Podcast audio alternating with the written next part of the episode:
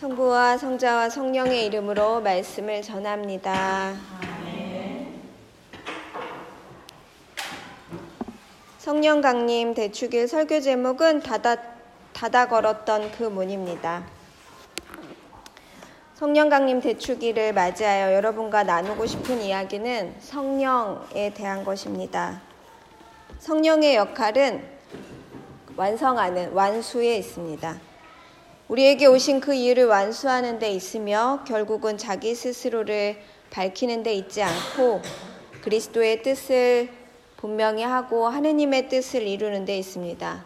그리고 각 개별 존재들의 빛이 더욱 분명해지는 과정으로 들어가는 것입니다. 오늘 전래색은 적색입니다. 그래서 제가 이렇게 붉은 빛을 입었는데 이유는 간단합니다. 불길을 상징하는 색이기 때문에 그렇습니다.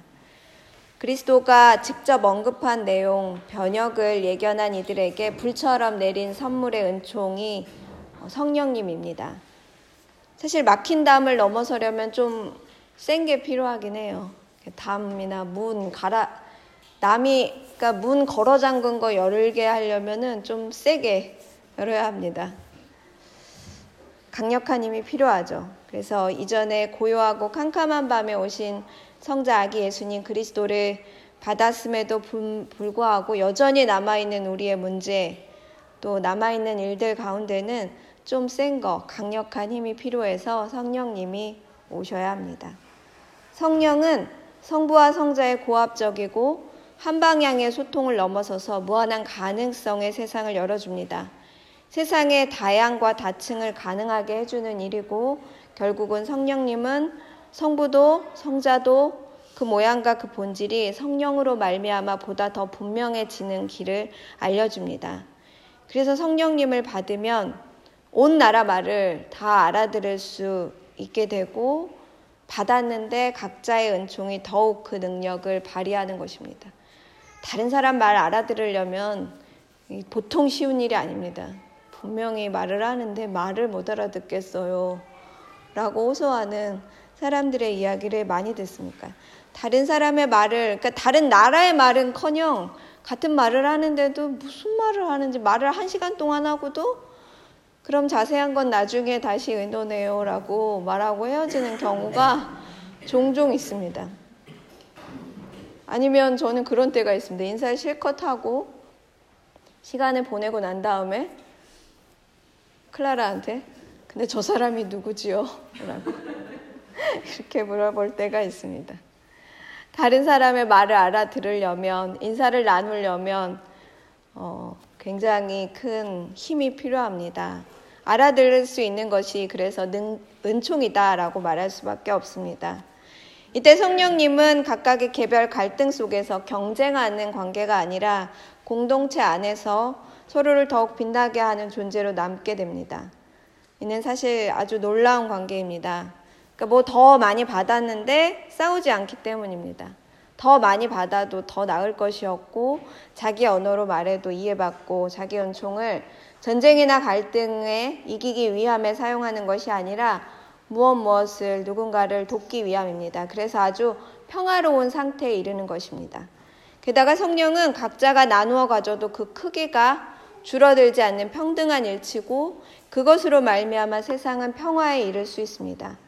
그래서 그리스도는 부활하셔서 닫혔던 그 문을 열었습니다. 그토록 오랫동안 기적을 베풀어 주신 예수님을 보고도 제자들은 예수님이 돌아가시고 나서 문을 닫아 걸었습니다. 그래서 성령님 앞에는 척척박사 성령님이라고 이름을 붙이지 않을 수가 없습니다. 사실 성령님은 공평합니다. 모든 것을 다 태워버리는 온도와 그 태워버림 그 수액만이 남아있을 뿐입니다. 오직 그 불길만이 존재하고 다른 여타의 작용은 일어나지 않습니다. 타오름은 현재에도 현재에만 가능하고 과거의 불길과 미래의 불길은 존재하지 않습니다. 지난 주간에 제가 거의 정신을 놓고 살았는데요. 주일에 저를 만나시니까 좀 안심이 되시나요? 주간에 너무 어, 비통하고 원통해서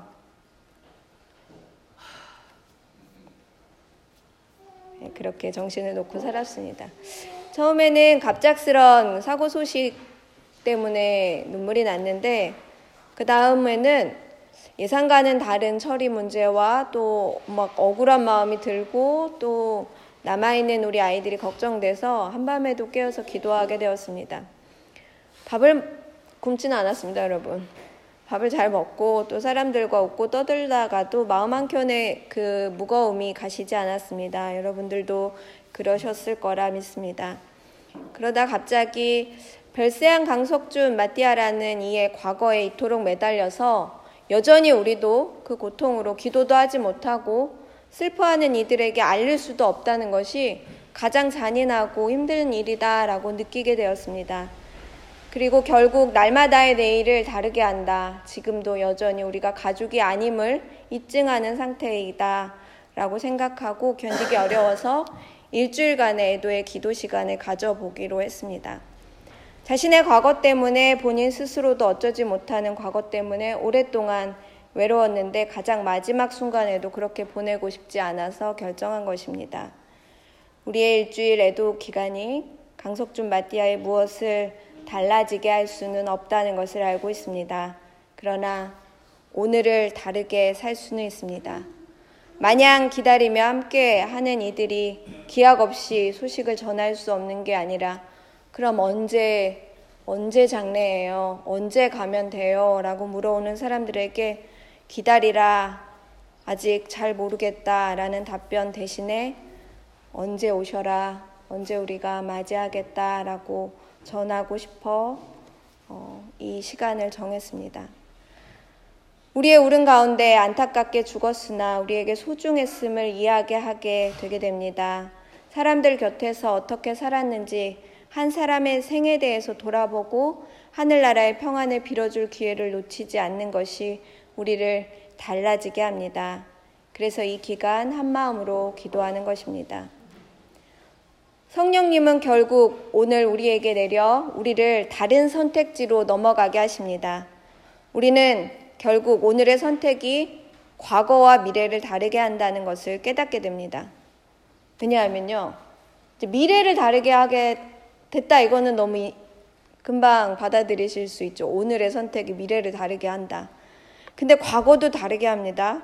잘 들어보십시오, 여러분. 금방 설득되실 겁니다. 성령의 불길이 오늘 타오르는 것처럼 다 틀렸어. 어, 이렇게 얘기하거나 해봐야 소용이 없어. 라고 어, 절망하게 될 때 우리는 결국 과거와 미래의 많은 부분을 영향을 끼칩니다. 왜냐하면 틀린 상태로만 지금을 남기게 되기 때문에 그렇습니다. 해봐야 소용이 없는 것까지만 했기 때문에 소용이 없는 과거만 남을 뿐입니다. 나의 지금의 성령은 무엇을 넘어서게 합니다. 그래서 결국 부활을 완성하는 성령님을 받는 선택 속에서 그 뜻이 분명해진 것처럼 실패한 이들, 허망한 세월을 보내는 이들이 아니라 기다는, 기다리는 이로 변화시키는 것입니다. 그 이유에 대해서 아직 끝나지 않았음을 말해주는 상태가 남아있는 것입니다. 어, 제가 공부 주제를 정했는데 아픈 몸과 우리의 얽힘을 주제로 삼고 공부를 하겠다라고 하게 된 까닭은 누군가의 범주와 정의가 어, 현실이 아니라 지금 얽혀있는 현재와 지금 얽혀있는 관계와 가능성, 그것이 오늘의 우리를 다른 곳으로 넘어가게 한다는 믿음 때문입니다. 엄밀히 말하면 우리는 이미 다른 곳으로 나아가는 이들입니다. 왜냐하면 우리는 그리스도를 믿기로 결심하고 함께 아멘이라고 기도하고 있는 사람들이기 때문에 그렇습니다. 함께 아멘. 이게 함께 아멘이라고 말하는 게 얼마나 어려운 일인지, 얼마나 불가능을 받아들이는 일인지 여러분 아십니까?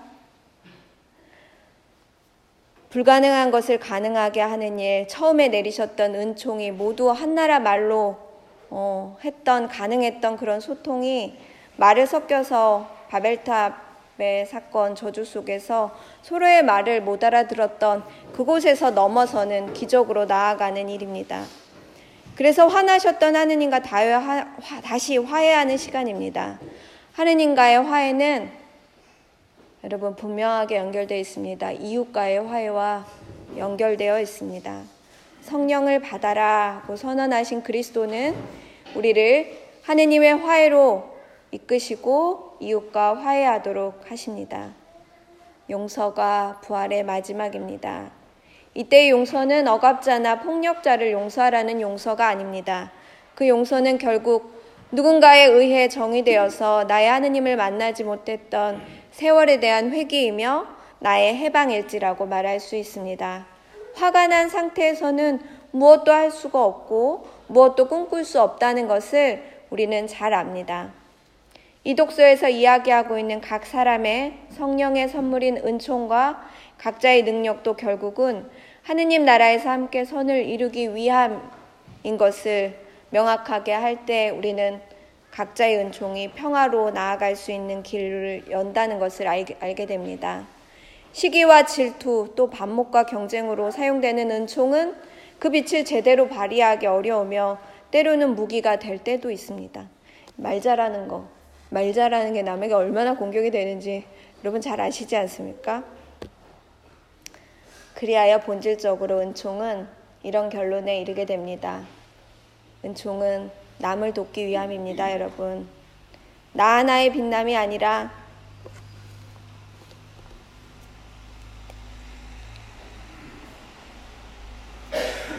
남을 돕기 위함입니다. 더 많이 가진 이들은 더 많이 돕기 위해서 가졌다는 사실을 잊지 마시기 바랍니다. 더 많이 가진 은총은 더 많이 베품을 위해서 마땅히 사용되어야 합니다. 그래서 더 가진과 덜 가짐은 하나도 중요한 것이 아닙니다. 그래서 더 가진 사람들이 고생스러운 거죠. 공평하죠? 오히려 가짐이 많으면 더 많은 부르심으로 해석되어야 하고 소명을 더 많이 받은 이들의 몫이 남을 뿐입니다. 그래서 그리스도인들은 성김의 자리에 서야 합니다. 우리는 그리스도의 사랑을 받지 않았습니까? 그리스도의 사랑을 깨닫지 않았습니까?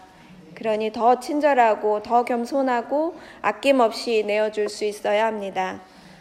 성령 강림 대축일입니다. 우리는 성령을 선물로 받았습니다. 그 성령은 흩어지지 않고 모여서 한 마음으로 기도하게 했기 때문에 각자는 성령의 불길로 예언을 하게 되는 것입니다.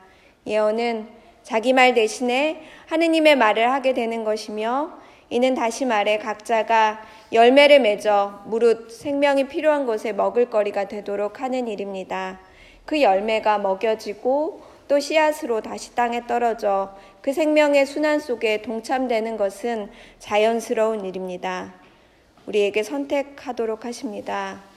우리가 맞이한 오늘 우리는 어디로 나아가야 하는지 우리는 하느님께 물어야 합니다. 열매는 놀랍도록 자기 빛을 더욱 가집니다. 열매의 색깔과 불길의 색깔이 아주 똑 닮았습니다. 똑 닮았다는 거 잊지 마시기 바랍니다. 그것이 우리 오늘을 다르게 합니다.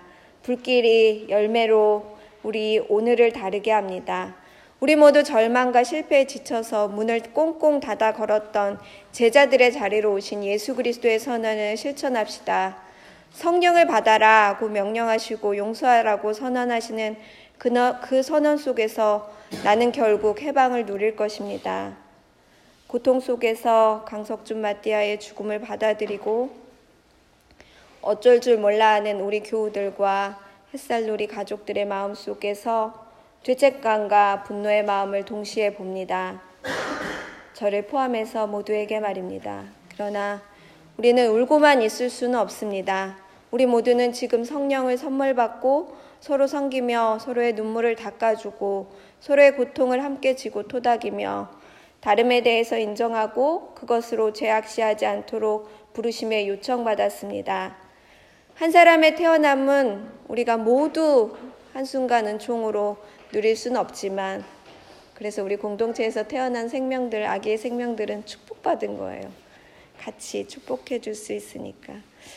하지만 우리 공동체 안에서 이루어진 맞이한 죽음은 모든 사람들의 은총, 하느님의 은총을 빌어주면서 하느님의 부르심으로 읽고 맞이하게 할 수 있다는 것을 우리는 기억해야 합니다.